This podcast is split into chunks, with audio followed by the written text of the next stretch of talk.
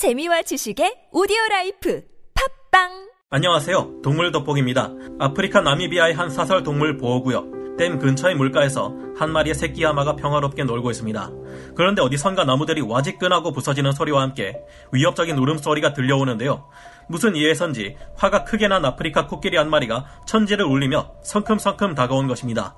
사납게 울부짖는 코끼리는 거대한 앞발을 들어올리며 물가에서 놀고 있는 작은 새끼 하마를 위협해 대고 있습니다. 바람 앞에 등불처럼 새끼 하마의 목숨이 위험에 처한 그때 어미 하마가 다급히 달려와 새끼를 지키려 합니다. 아무리 거대한 어미 하마라지만 상대는 자신과 비교조차 할 수 없는 거대한 코끼리인데요.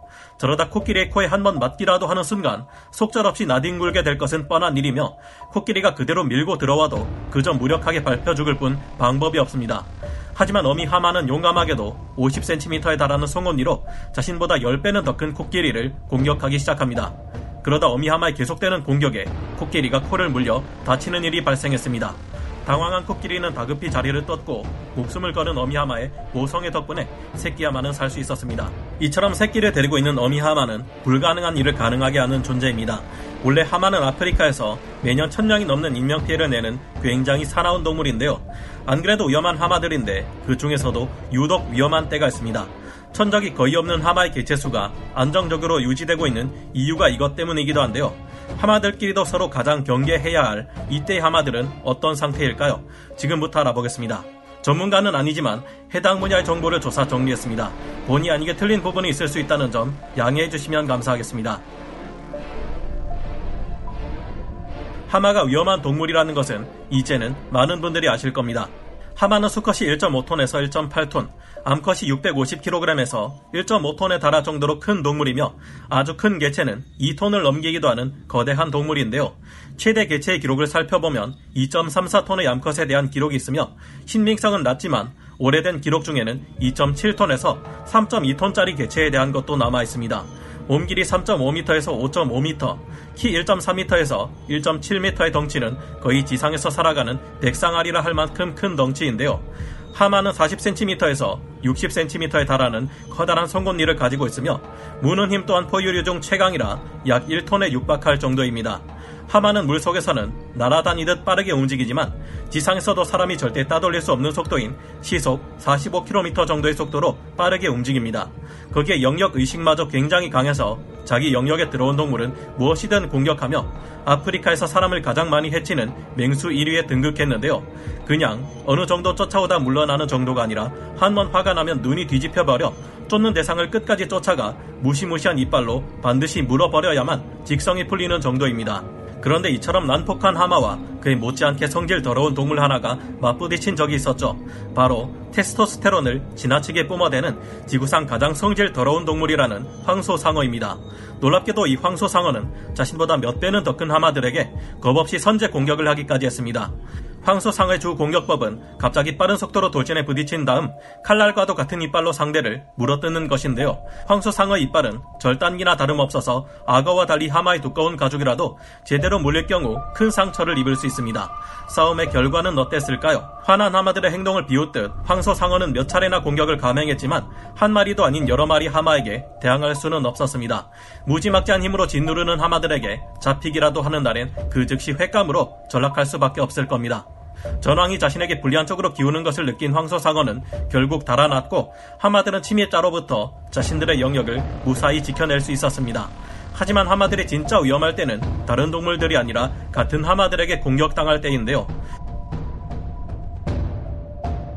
위험한 동물인 하마도 무리 내의 우두머리가 박힐 때는 안전을 보장할 수 없습니다. 하마 무리의 우두머리는 새로운 지배자가 되었을 때 무리 내의 어린 하마들을 모조리 죽여버리기 때문인데요. 이럴 때 어미 하마가 어린 개체일 경우 대부분 우두머리 수컷을 막을 수 없어 새끼를 잃게 됩니다.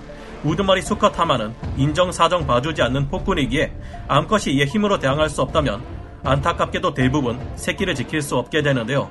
이 때문에 실제 어미 하마는 평생 새끼를 15마리 이상 낳지만 이 중에서 많아봐야 2마리, 3마리 정도가 살아남고 나머지는 모두 다른 성체 하마들에 의해 죽게 된다고 합니다.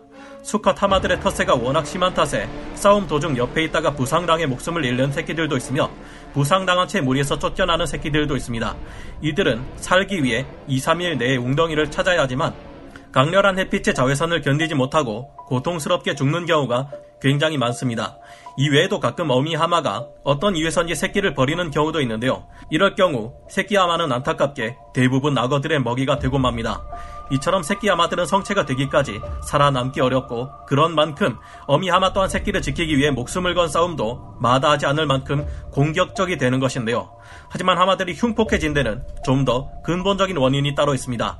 아프리카의 기후는 비가 오지 않는 건기와 비가 계속해서 내리는 우기로 나뉘는데요. 하마들은 우두머리가 바뀔 때 말고도 건기의 물이 다 말라갈 때 하마는 극도로 위험해집니다. 하마가 자기 영역을 침범하는 동물들에게 그토록 민감하게 반응하고 흉폭하게 구는 이유가 다 이것 때문이라 할 수 있습니다. 하마는 두꺼운 지방층과 사자도 물어뜯기 힘든 두터운 가죽을 가지고 있지만 어울리지 않게 피부가 햇빛에 굉장히 취약합니다. 하마의 피부는 18시간만 자외선에 노출되어도 큰 상처를 입게 되는데요. 햇빛에 3일만 노출되어도 하마는 자외선으로 인한 상처가 악화되어 죽음에 이르게 됩니다. 하마의 피부에서는 마치 피처럼 보이는 붉은 액체가 나오는데요. 이는 우리가 더울 때 흘리는 땀과 비슷한 것으로 히포스도르산이라 불립니다. 이 붉은 액체는 자외선에 약한 하마의 피부를 보호하기 위한 일종의 천연 자외선 차단제로서 우리가 땀으로 체온을 조절하는 것처럼 하마의 체온을 유지하는 데 도움을 주기도 합니다. 천연 항생제 성분이 있어서 하마의 피부에 발생한 상처가 세균에 의해 감염되는 것을 막아주기도 하고요. 하지만 선천적으로 약한 하마의 피부를 자외선으로부터 보호하는 데는 한계가 있을 수밖에 없습니다. 아프리카의 물가는 건기가 되면 점점 말라 수위가 얕아지게 되는데 이럴 경우 하마들은 어쩔 수 없이 그늘 밑에서 쉬면서 우기를 기다려야만 합니다. 위험을 무릅쓰고 다른 강가로 서식지를 옮기는 방법도 있지만 현실적으로 성공하기 힘든 방법일 때가 많습니다. 그래서 하마들은 웬만해서는 자신들이 살고 있는 곳을 떠나지 않는데 건기에 강물이 다 마르고 주위의 그늘마저 사라지자 그곳에서 한 무리가 다 같이 전멸하기도 합니다. 최근 들어 기상 이변으로 인해서 가뭄도 심해지고 하마의 서식지에서 먹이도 떨어지는 일이 많아지고 있는데요. 이러다 보니 자꾸 햇빛에 의해 죽어가는 하마들이 많아지고 있어 점점 문제가 악화되고 있습니다. 뿐만 아니라 주변에 사는 인간들이 물을 많이 끌어가고 있어서 더더욱 하마들의 영역이 좁아지고 있는데요. 이 정도로 하마들에게 자외선이 치명적이다 보니 하마들은 보통 대대손손 한 곳에 머물게 되며 영역 의식이 극도로 강해질 수밖에 없습니다. 다른 동물들과 달리 하마는 자기 영역을 빼앗기는 것이 곧 죽음을 뜻하기 때문이죠. 물이 점점 줄어드는 건기에는 비좁은 물가가 모두 진흙투성이가 되며 하루에만 20톤이나 쏟아지는 하마들의 배설물 때문에 더러운 똥물 지옥이나 다름없게 됩니다. 환경이 이렇다 보니 당연히 이때의 하마들은 굉장히 신경질적이고 공격적이죠. 살기 위해 다른 지역에서 한 마리 하마가 찾아와 이 똥물에 들어가기를 노리지만 이미 자리를 차지하고 있는 수컷 하마는 절대 자리를 내주지 않습니다. 이미 자리 잡고 있는 하마가 더 크고 나이도 많지만 젊은 도전자 또한 이곳에 들어가지 않으면 죽음이 기다리고 있기에 절대 물러설 수 없습니다. 결국 한치도 물러서지 않는 두 수컷 하마의 피 튀기는 대결이 시작되는데요. 두 하마는 모두 거대한 입을 한껏 벌리고 50cm에 가까운 송곳니를 드러냅니다. 그리고는 누가 몸집이 더 큰지, 입을 더 크게 벌리는지, 더 강한 힘을 가졌는지 거칠게 부딪혀가며 승부를 가리기 시작합니다. 목숨을 걸고 덤볐지만 결국 크기가 작은 젊은 수컷이 패배하고 맙니다. 이제 이 수컷은 또다시 다른 웅덩이를 찾아 기웃거리고 전투를 치러야 하겠죠. 만만한 하마를 찾은 결과 승부에서 이긴다면 살 수 있겠지만 그렇지 않다면 그를 기다리고 있는 것은 죽음뿐일 겁니다. 기후 변화로 건기의 가뭄이 심해지는 요즘 아프리카 초원에서 하마가 어슬렁거리고 있다면 원래 속해 있던 무리에서 쫓겨났을 가능성이 높습니다. 이처럼 하마들이 난폭해지는 데는 그만한 이유가 있는 만큼 다른 동물이라고 해서 봐줄 리가 없습니다. 나일라거나 황소상어는 성난 하마에게 전혀 적수가 되지 못하며 무기를 들고 있지 않은 사람 정도는 하마에게 아무것도 아니니 절대 하마를 발견하면 가까이 가지 않는 것이 좋겠습니다. 지금의 하마는 주로 사하라 이남 아프리카에 살고 있는데요. 한때 하마는 북아메리카와 남아메리카, 유럽, 아시아 등 여러 곳에 살고 있었지만 현재는 기후 조건이 맞지 않아 모두 멸종하고 말았습니다. 중국에서도 하마가 살았는데 하마의 가죽이 좋은 갑옷 소재라는 이유로 춘추 전국시대 전후로 지나친 남획이 이어지며 결국 멸종하고 말았다고 하는데요. 갈수록 하마들의 생존에 위협이 가해지고 있는 상황이기 때문에 야생 하마들의 포악함은 갈수록 더 심해질 수밖에 없을 겁니다. 이처럼 하마들의 공격성이 지나치게 커지면 결국 재앙이 일어나게 되겠죠. 하마가 아무리 무서운 동물이라 해도 인간들의 무자비한 무기들 앞에서는 답이 없습니다.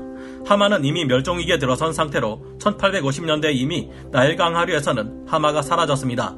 하마들의 송곳니는 매우 비싸게 팔리고 있으며 이 지역 사람들이 식량 위기를 겪고 있어 밀렵으로 죽어가는 하마들이 많은데요. 농토를 늘리겠다는 사람 때문에 사라진 하마 무리도 적지 않습니다. 계속되는 내전에 의해서도 하마들은 희생당하고 있으며 기후 변화까지 하마들의 목을 죄고 있으니 안타까운 일입니다. 하마들이 오랜 세월 자외선에 의한 피해를 극복하지 못하는 점을 보면 생물의 진화라는 것에도 어느 정도 한계가 있는 것 아닌가 하는 생각이 드는데요. 만에 하나 아프리카에서 하마들이 사라진다면 주변 생태계 또한 큰 피해와 연쇄작용을 겪게 될 것이기에 걱정됩니다. 어쩌면 이곳에서 하마가 멸종할 경우 마지막 남은 하마들의 서식지는 남아메리카의 콜롬비아가 될 수도 있는데요.